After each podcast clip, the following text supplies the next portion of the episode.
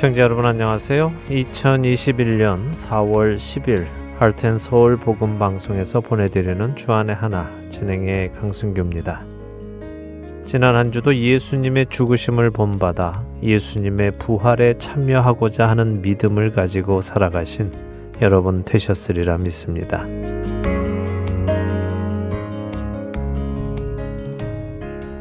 최근 우리가 살고 있는 미국의 곳곳에서 아시아인들을 향한 혐오 범죄가 끊이지 않고 일어나고 있습니다. 걸어가는 행인을 아무런 이유도 없이 밀어 넘어뜨리거나 침을 뱉고 욕설을 퍼붓는 것은 물론 넘어진 사람을 발로 차는 일도 있었고요. 목을 졸라 기절시킨 사건도 있었습니다. 또 벽돌을 들고 뒤에서 공격을 한 경우도 있었지요. 또한 범죄의 동기가 아직 명확히 확인되지는 않았지만 아시아인들이 운영하는 가게를 상대로 총기를 난사하여 8명의 사망자가 생긴 아틀란타의 사건도 있었습니다. 또 텍사스의 한인 가게 주인은 코뼈가 부러지는 폭행을 당하기도 했고요. 이처럼 한 인종을 향한 범죄가 끊이지 않고 일어나자 곳곳에서는 인종차별 범죄를 규탄하는 운동도 활발히 일어나고 있습니다. 연예인들은 자신들의 인지도를 이용하여 인종차별 범죄를 금할 것을 촉구하였고요. 일반 시민들 역시 집회를 열고 행진을 하기도 했습니다.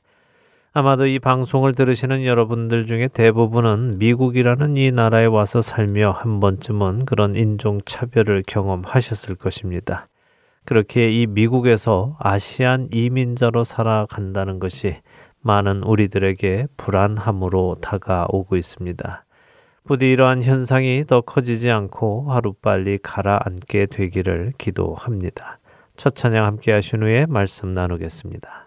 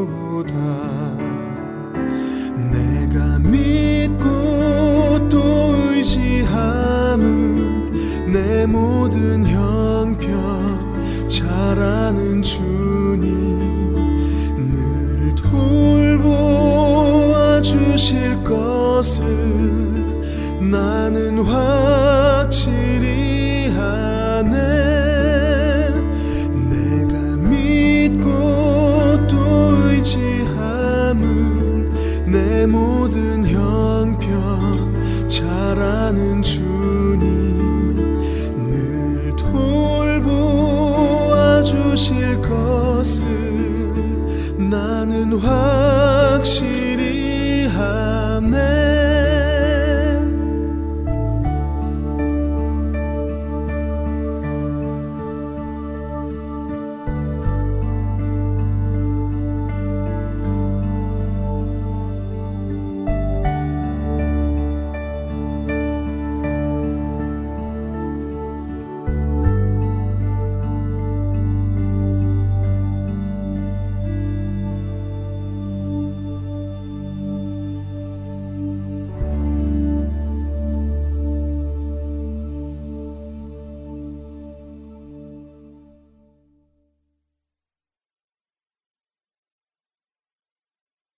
지난해는 조지 플로이드라는 흑인이 경찰의 과잉 진압으로 사망하는 사건이 있었죠. 이 사건으로 미 전국에서는 흑인의 목숨도 중요하다 하는 Black Lives Matter이라는 운동이 일어났습니다. 올해는 아시아인의 목숨도 중요하다 하며 아시안 Lives Matter라는 표도 나타나기 시작했습니다. 하지만 뭐 어느 특정 인종만의 목숨만 중요하겠습니까? 모든 생명이 중요한 것이죠. 근데 왜 이런 구호가 나오는 것일까요? 왜 어떤 특정 인종의 생명이 중요하다는 구호가 나타나느냐는 것입니다. 그것은 너무도 당연히 누군가는 특정 인종의 생명이 중요하지 않은 것으로 생각하고 있기 때문이 아니겠습니까? 그리고 그러한 생각이 행동으로 표면화되고 있는 것이고요. 사실 요즘 들어 나타나고 있는 아시아인들을 향한 혐오 범죄는 그동안 그 범죄를 저지른 사람들이 가지고 있던 생각이 행동으로 나타난 것입니다. 평소에 가지고 있던 생각이 드러난 것이죠. 우리가 알아야 할 것은 이렇게 행동으로 자신의 생각을 나타내는 사람보다 행동으로 나타내지는 않지만 같은 생각을 가지고 있는 사람들이 많다는 것입니다. 다시 말해 다른 인종에 대한 편견과 차별적인 생각을 가지고 있는 사람은 이렇게 혐오 범죄를 일으키는 사람보다 훨씬 더 많다는 말씀이죠. 사회는 이러한 인종적인 편견과 차별을 막기 위해 교육을 지난 수십 년간 지속해 왔습니다. 그 결과 인종적인 편견과 차별 행위가 많이 사라지기는 했습니다만 그래서 그런 교육을 받고 자란 세대에서는 인종적인 편견과 차별이 전 세대에서 나타나는 것보다 적게 나타나지만 그럼에도 불구하고 이러한 편견과 차별은 사라지지 않고 있습니다. 청소년이나 심지어 어린아이들 사이에도 여전히 인종적인 편견과 차별은 존재하지요. 왜 그럴까요?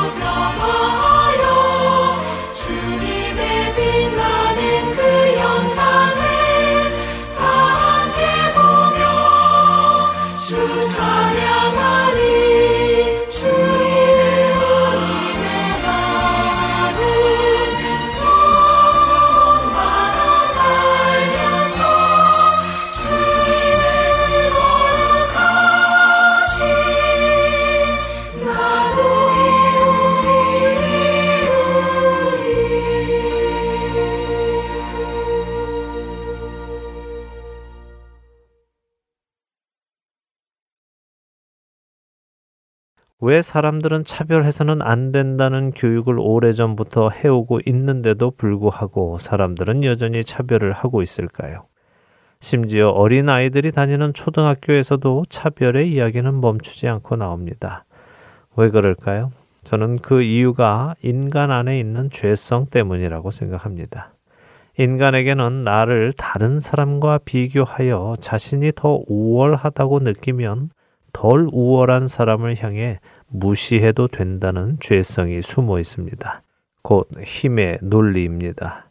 또한 내가 다수의 사람에 포함된다면 소수의 사람들을 얕보고 깔보는 죄성도 숨어 있습니다. 그렇게 이런 모습은 인종 간의 차별뿐 아니라 인간의 삶 곳곳에서도 볼 수 있는 것입니다. 자신과 같은 직업을 가진 사람들의 모임에 다른 직업을 가진 사람이 나타났을 때, 그리고 그 직업이 자신들의 직업보다 세상적인 기준에서 낮은 가치를 가지고 있는 사람을 무시하거나 냉대하거나 깔보는 모습은 쉽게 볼 수 있죠.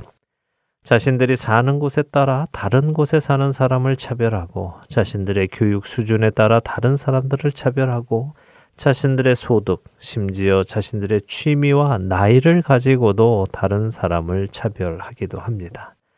만일 우리가 인종만 가지고 차별을 한다면 대한민국에는 차별이 거의 없어야 하지 않겠습니까? 이민자들 외에는 모두 같은 한민족 사람들이니 말입니다. 그럼에도 불구하고 한국 안에는 얼마나 많은 차별이 존재합니까? 지역별로 또 지역 안에서는 집안별로 집안 안에서는 각자의 무언가를 가지고 계속해서 차별이 일어나고 있지 않습니까? 그렇게 이런 문제는 인종적인 문제가 아니라 자신을 기준으로 남을 판단하는 죄의 문제인 것입니다. 그런데 이런 문제가 세상에만 존재합니까? 여러분의 공동체 안에는 없는지요? 한 교회 안에도 이러한 차별과 편견이 존재하지 않습니까? 이러한 차별과 편견으로 인하여 여러분의 교회 안에도 많은 슬픔과 아픔이 있지 않습니까?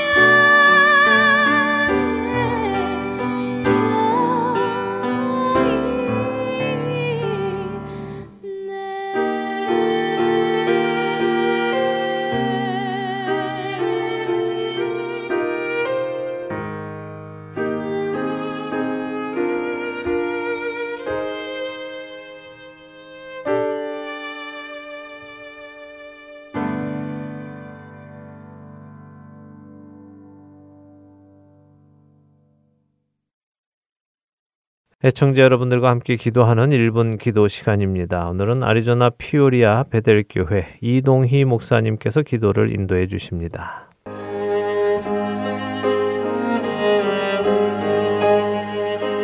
할티앤 서울 복음방송 1분 기도 시간입니다. 저는 아리조나주 피닉스시 인근에 위치한 피오리아 베델교회 담임 이동희 목사입니다. 오늘은 지금 미국에서 일어나고 있는 인종 혐오 범죄를 비롯한 총기 사고를 위해서 함께 기도하도록 하겠습니다. 최근 미국에서 인종 혐오 범죄 및 총기 사고가 잇따라 일어나고 있는 가운데 있습니다. 아틀란타에서는 한인을 비롯해서 여러 명의 사람들이 인종 혐오 범죄로 희생을 당했고 콜로라도에서는 총기 사고로 많은 사람들이 생명을 잃었습니다. 모두가 불특정한 사람들을 대상으로 한 범죄입니다. 이 모든 일은 죄로 인한 인간성의 상실로 비롯되었다고 말할 수 있습니다. 하나님께서는 피부색이나 인종에 상관없이 차별이 없는 눈으로 사람들을 보십니다. 사람들이 차별을 하는 이유는 다른 사람에 대한 우월감 때문입니다. 이것은 하나님께서 창조하신 창조의 질서를 어, 무시하는 것입니다. 하나님은 하나님의 형상대로 사람을 창조하셨습니다. 그러므로 모든 사람은 하나님의 형상을 따라 지음을 받은 피조물로 동등한 것입니다. 이 일의 회복은 믿음의 회복이고 하나님께로 돌아가는 일밖에 없습니다. 미국이 원래 세워졌던 그대로 하나님의 말씀 위에 손을 얹고 다시 믿음으로 돌아가게 될 때 이 모든 상처가 치유받을 수 있을 줄로 믿습니다. 이 일로 가족을 잃은 사람들이나 상처받고 고통을 받고 두려움 속에 있는 모든 사람들을 위해서 우리 다 함께 같이 기도하도록 하겠습니다.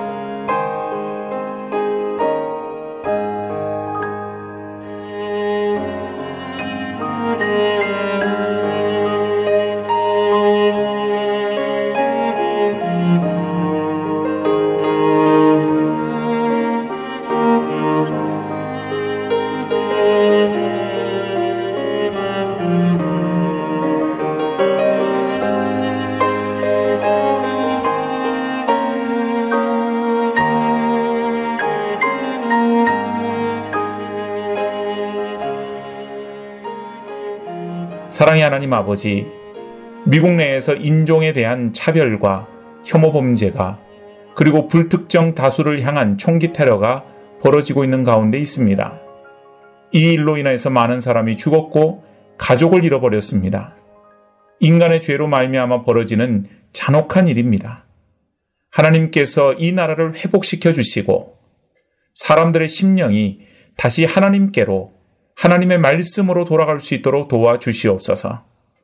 그래서 원래의 인간성을 회복하게 하시고 상처받던 이 땅을 하나님께서 치유하여 주시옵소서. 모든 말씀 예수님의 이름으로 기도드리옵나이다. 아멘.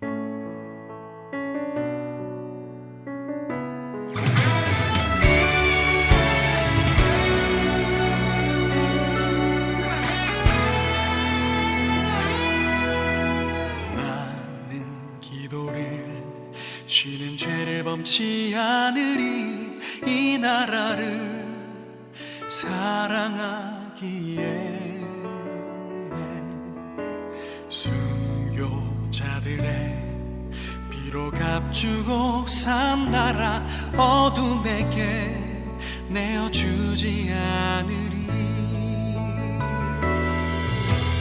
나는 기도해 쉬는 죄를 범치 않으리. 이 나라를 사랑하기에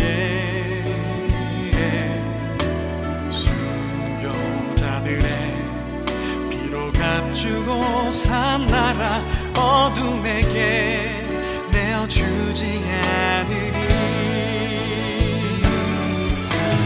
나의 기도가 이 나라 살릴 수 있다면 죄를 범치 않으리. 우리 기도로 이 나라 회복할 수 있다네. 비로 먹는 낙타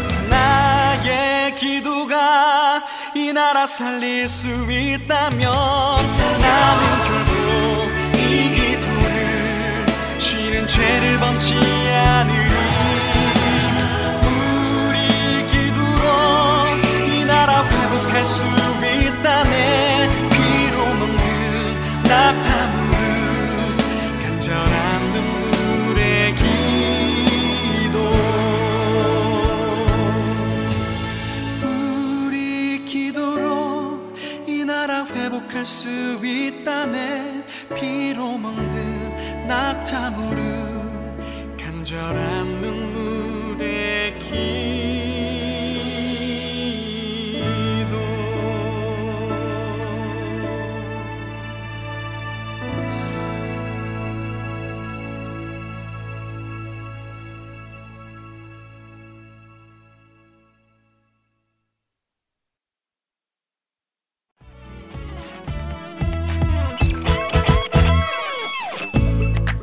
할테인 서울 복음 방송은 지난 방송들을 프로그램별로 따로 모아 mp3 CD에 담아 필요한 분들께 보내드리고 있습니다.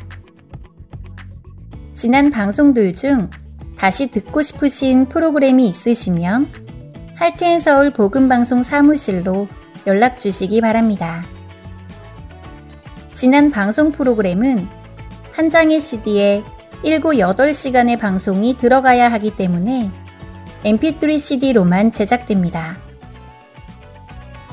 자세한 사항은 사무실 전화번호 602-866-8999나 카톡으로 문의하시기 바랍니다.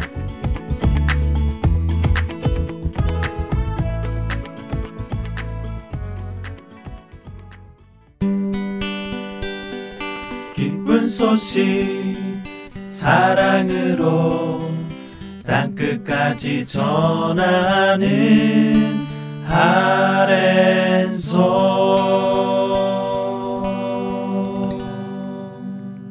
누가 복음을 공부하는 시간입니다. 누가의 복음으로 이어드립니다.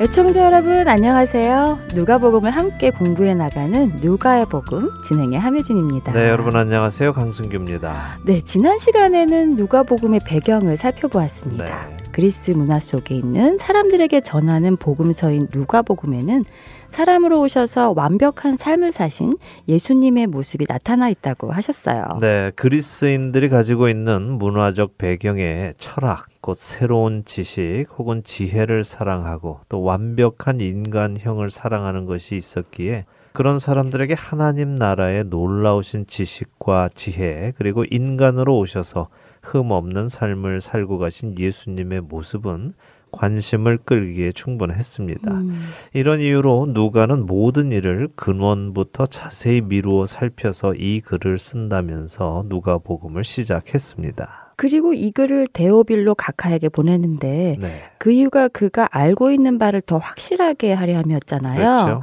같은 이유로 우리 그리스도인들에게도 이미 알고 있는 내용이 누가복음을 통해 더 확실하게 알게 될 것이라는 소망이 생겼습니다. 네, 그렇게 되기를 바라면서요. 누가의 복음 오늘 시간 또 시작해 보겠습니다. 네. 자, 오늘 누가복음 1장 5절부터 보도록 하겠습니다. 좀 긴데요. 5절부터 25절까지 한 사건이니까요. 우리 음. 읽고 이야기를 나누겠습니다. 네, 누가복음 1장 5절부터 25절입니다. 한 절씩 읽겠습니다. 유대 왕 헤롯 때에 아비아 반열에 제사장 한 사람이 있었으니 이름은 사가랴요 그의 아내는 아론의 자손이니 이름은 엘리사벳이라. 이 두 사람이 하나님 앞에 의인이니 주의 모든 계명과 규례대로 흠이 없이 행하더라. 엘리사벳이 잉태를 못함으로 그들에게 자식이 없고 두 사람의 나이가 많더라. 마침 사가랴가 그 반열의 차례대로 하나님 앞에서 제사장의 직무를 행할세.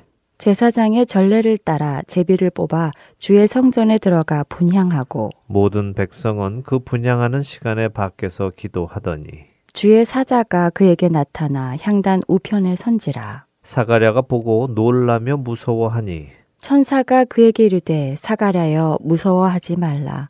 너의 간구함이 들린지라. 내 아내 엘리사벳이 내게 아들을 낳아 주리니 그 이름을 요한이라 하라. 너도 기뻐하고 즐거워할 것이요 많은 사람도 그의 태어남을 기뻐하리니 이는 그가 주 앞에 큰 자가 되며 포도주나 독한 술을 마시지 아니하며 모태로부터 성령의 충만함을 받아 이스라엘 자손을 주 곧 그들의 하나님께로 많이 돌아오게 하겠음이라. 그가 또 엘리야의 심령과 능력으로 주 앞에 먼저 와서 아버지의 마음을 자식에게 거스르는 자를 의인의 슬기에 돌아오게 하고 주를 위하여 세운 백성을 준비하리라. 사가랴가 천사에게 이르되 내가 이것을 어떻게 알리오 내가 늙고 아내도 나이가 많으니이다. 천사가 대답하여 이르되 나는 하나님 앞에 서 있는 가브리엘이라.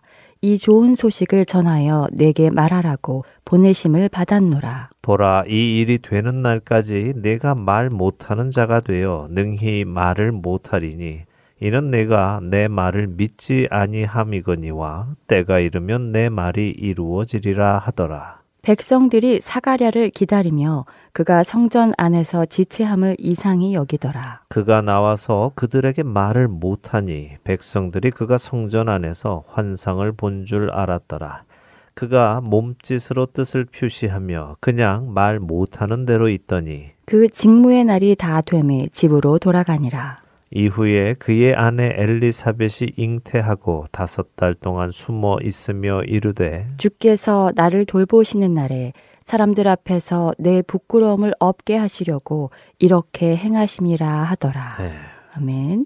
세례 요한의 아버지인 사가랴에게 천사가 나타났네요. 그렇습니다. 사가랴의 아내 엘리사벳이 아들을 낳을 것을 알려주기 위함이지요. 자, 이 글을 쓰는 누가는 헬라인답게 당시의 정치적 상황 그리고 종교 지도자의 이름을 사실에 입각하여 글을 쓰기 시작합니다.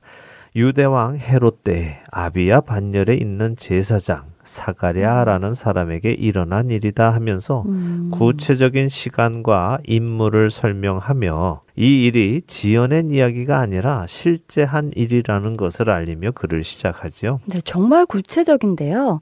당시에 이 글을 읽는 사람들은 이 일이 분명한 사실임을 다 알았겠어요. 네, 바로 그런 목적으로 이렇게 구체적으로 쓰는 것이죠. 음. 자, 사가랴와 그의 아내 엘리사벳. 엘리사벳이 아론의 자손이라고까지 밝히며 여성의 족보까지도 알려줍니다. 그리고 이 둘이 하나님 앞에 의인이라고 하시죠.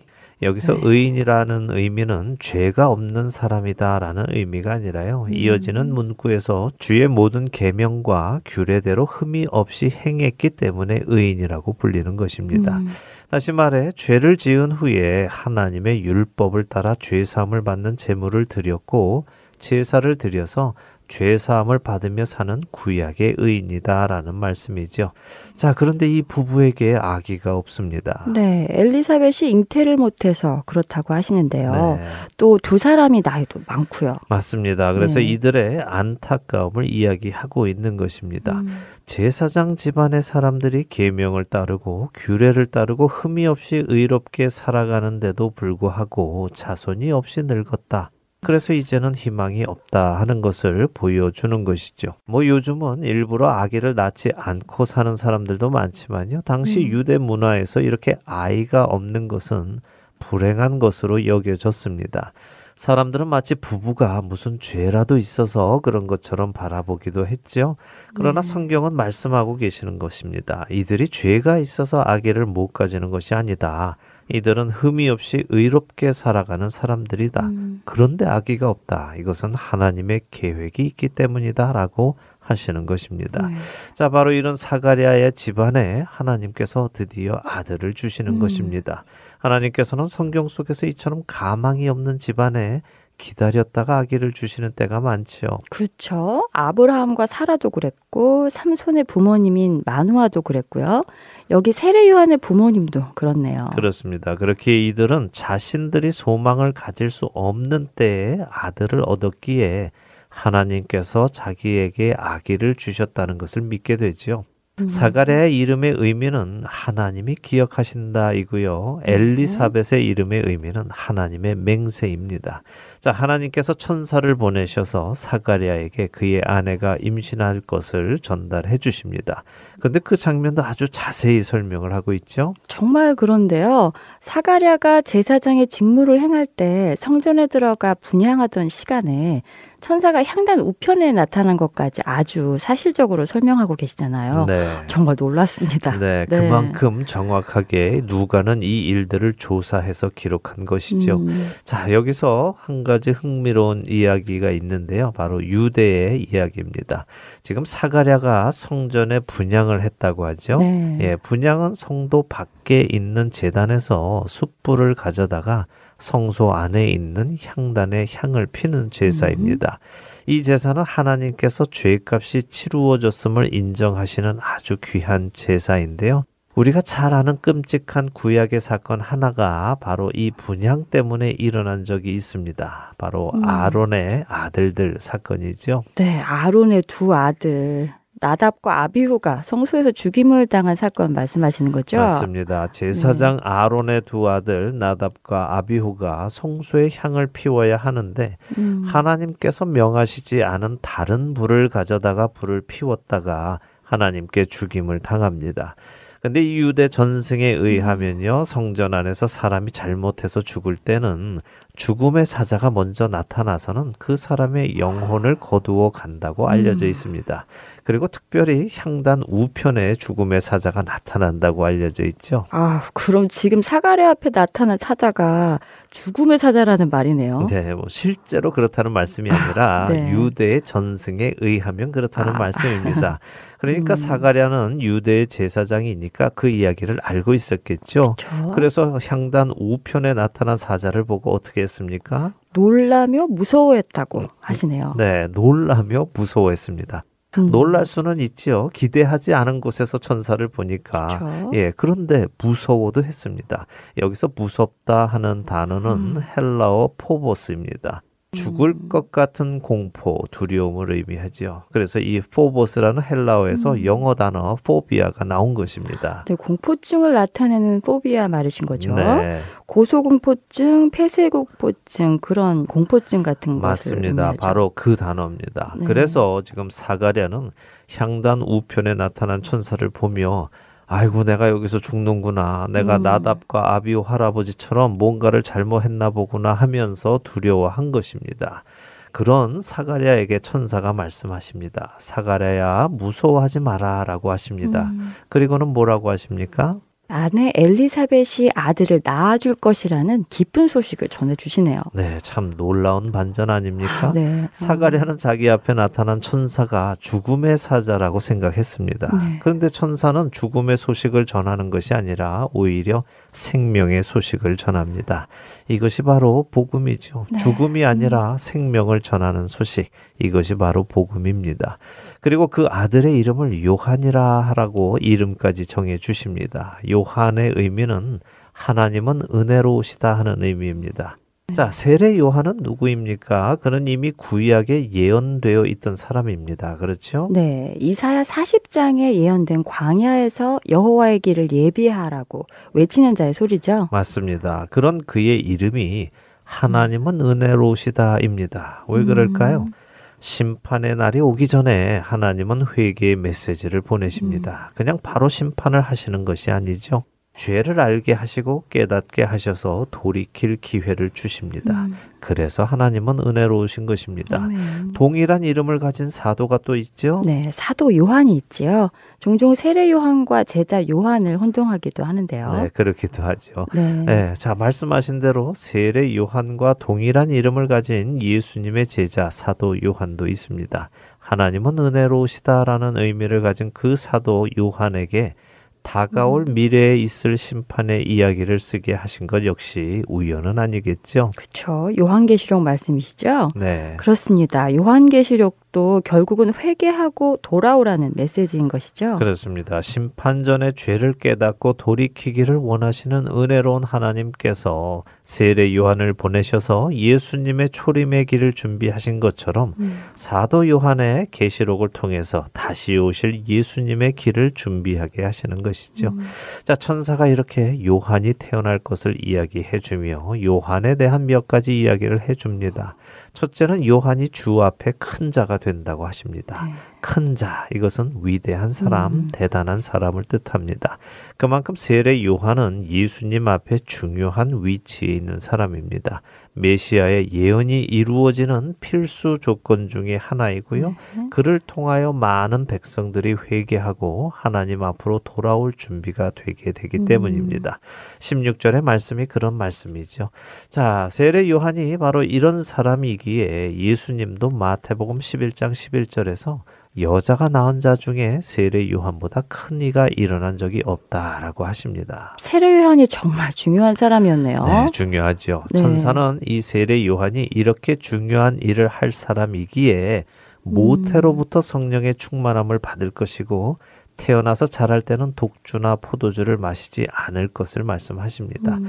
다른 말로 하면 하나님께 바쳐진 나시린으로 자랄 것을 말씀하시는 음. 것입니다. 정말 특별한 사람이네요. 보통 하나님께 바쳐지는 나시리는 자원에서 하잖아요. 네. 어, 그런데 세례 요한은 나면서부터 하나님께서 정하신 나시린이군요. 그렇습니다. 그는 하나님으로부터 분명한 사명을 받고 이 땅에 보냄을 받은 사람이지요. 또한 그가 엘리야의 심령과 능력으로 주 앞에 먼저 와서 음. 주님의 백성의 마음을 준비한다고 하십니다. 네.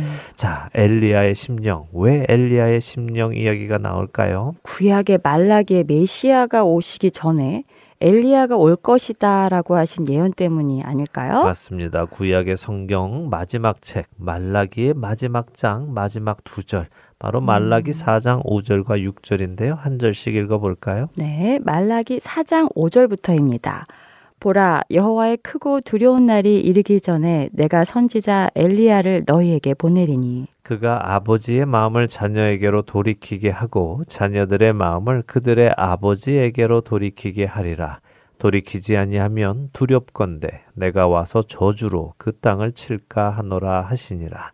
자, 구약의 마지막 말씀. 하나님께서 심판의 날이 이르기 전에 엘리야 선지자를 보내셔서 무엇을 하십니까? 아버지의 마음을 자녀에게로 돌이키게 하고 자녀들의 마음을 그들의 아버지께로 돌이키게 한다고 하십니다. 네, 그렇습니다. 그렇다면 누가복음 1장 17절에서 천사는 또 뭐라고 하십니까? 같은 말씀 하시죠. 네. 세례 요한이 엘리야의 심령과 능력으로 와서 아버지의 마음을 자식에게 거스르는 음. 자를 의인의 슬기에 돌아오게 한다고 하십니다.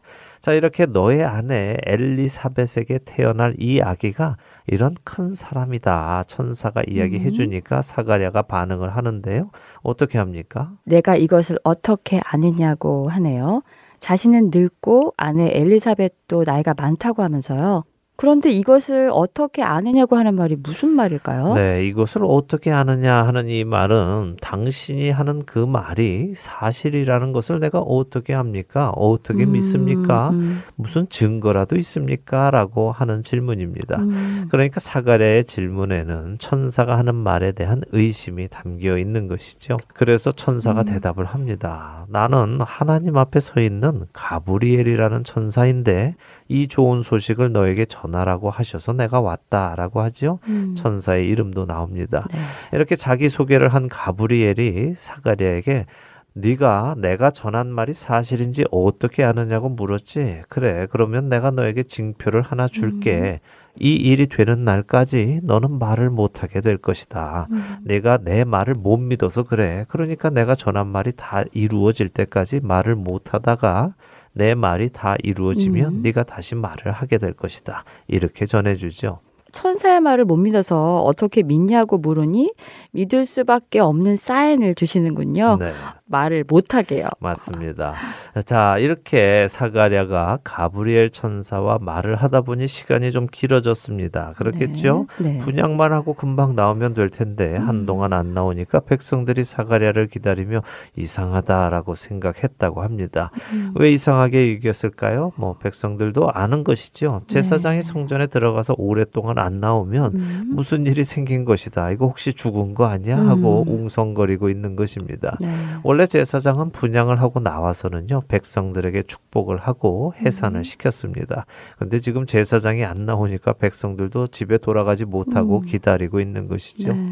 자 바로 그런 때에 사가랴가 나옵니다. 그런데 말을 못 합니다. 음. 그가 말을 못 하는 것을 보고는 백성들은 야 사가랴가 성전 안에서 환상을 봤구나 하고 생각을 합니다.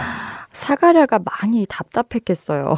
보고 들은 것은 있는데 말은 못하니까 말이에요. 네, 그랬겠죠. 네. 예, 결국 사가랴는 자신의 직무를 마치고는 집으로 돌아갑니다. 당시 제사장들은 그룹으로 나누어서요 일주일씩 성전을 섬겼습니다. 그 일주일 기간이 다 된 것이죠.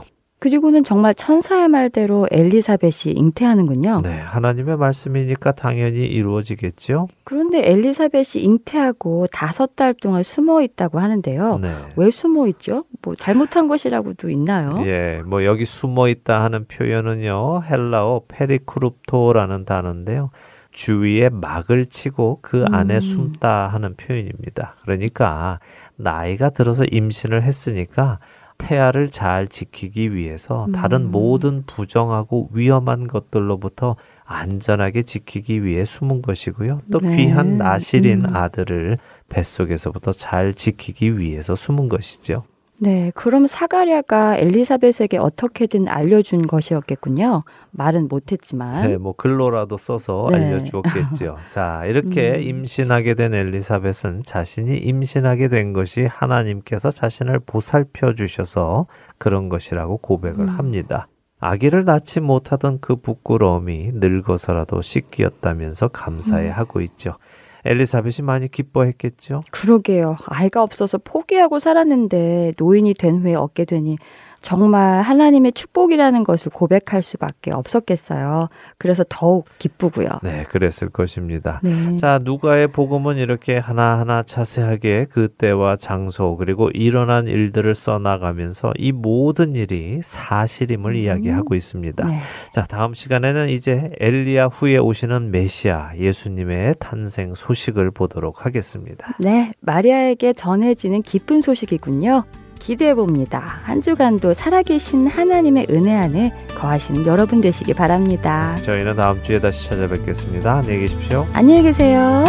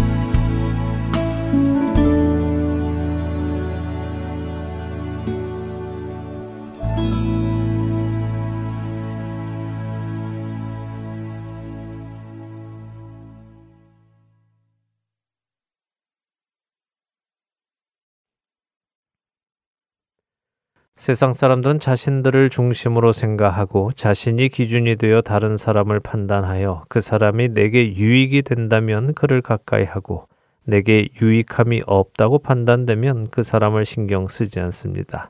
차별하기도 하고 무시하기도 하고 우습게 여기기까지 하지요. 그러나 이것은 어디까지나 가진 것이 곧 힘이고 능력이라고 생각하는 세상 사람들의 가치관에서 나오는 것이지 하나님 나라에서 나오는 것은 아닙니다. 내가 키가 더 크다고 작은 사람을 무시하고 내가 더 부자라고 가난한 자를 무시하고 내가 더 높은 위치에 있다고 낮은 위치에 있는 사람을 무시하는 것은 철저하게 힘의 논리로 경영되는 세상에 속한 사람들에게 나오는 모습입니다. 그런데 이런 모습이 교회에도 나타났습니다. 야고보 사도는 그런 그리스도인들을 향해 다음과 같이 말씀하십니다. 야고보서 2장 1절에서 4절 그리고 8절과 9절의 말씀입니다. 내 형제들아 영광의 주 곧 우리 주 예수 그리스도에 대한 믿음을 너희가 가졌으니 사람을 차별하여 대하지 말라. 만일 너희 회당에 금 가락지를 끼고 아름다운 옷을 입은 사람이 들어오고 또 남루한 옷을 입은 가난한 사람이 들어올 때에 너희가 아름다운 옷을 입은 자를 눈여겨 보고 말하되 여기 좋은 자리에 앉으소서 하고 또 가난한 자에게 말하되 너는 거기 서 있든지 내 발등상 아래에 앉으라 하면 너희끼리 서로 차별하며 악한 생각으로 판단하는 자가 되는 것이 아니냐. 너희가 만일 성경에 기록된 대로 내 이웃 사랑하기를 내 몸과 같이 하라 하신 최고의 법을 지키면 잘 하는 것이거니와 만일 너희가 사람을 차별하여 대하면 죄를 짓는 것이니 율법이 너희를 범법자로 정죄하리라. 예수 그리스도에 대한 믿음이 있는 자들은 사람을 차별하여 대해서는 안 된다고 하십니다. 차별하여 대하는 것은 죄를 짓는 것이라고 말씀하시며 우리가 그렇게 사람을 차별하여 대하면 율법이 우리를 범법자로 정죄할 것이라고 말씀하시죠. 우리는 세상에서 일어나는 아시아인들을 향한 혐오 범죄를 보며 분노하기도 하고 안타까워하기도 하고 불의하다고 외치기도 합니다. 하지만 그렇게 하는 이유가 우리가 아시아인이기 때문에 당장 우리에게 피해가 와서 그래서는 안 됩니다. 나에게 피해가 오면 나쁘다고 하고 나에게 피해가 없으면 아무 말 없어서는 안 되는 것입니다. 사람이 사람을 차별하는 것은 하나님 앞에 범죄하는 것이기에 우리는 그것을 막아야 하는 것입니다.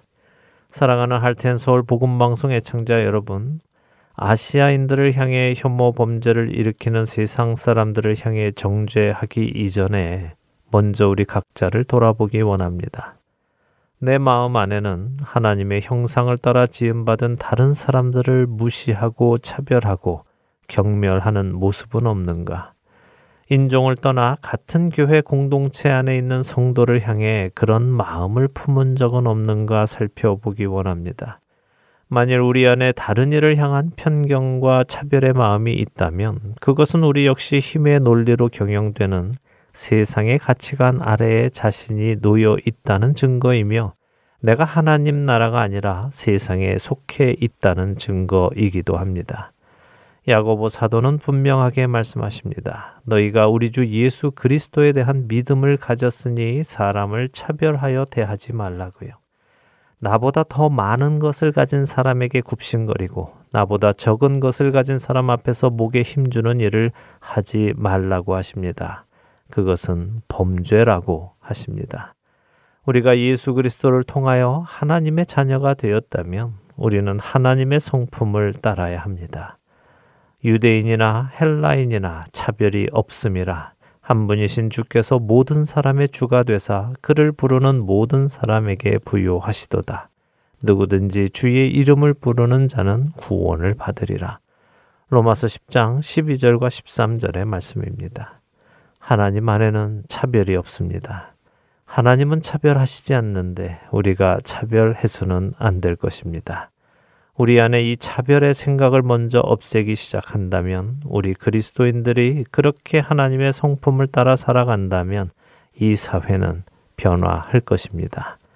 우리가 먼저 변화하여 세상을 변화시켜 나가는 저와 애청자 여러분이 되시기를 소원하며 오늘 주안의 하나 여기에서 마치도록 하겠습니다. 함께 해주신 여러분들께 감사드리고요. 저는 다음 주 이 시간 다시 찾아뵙겠습니다.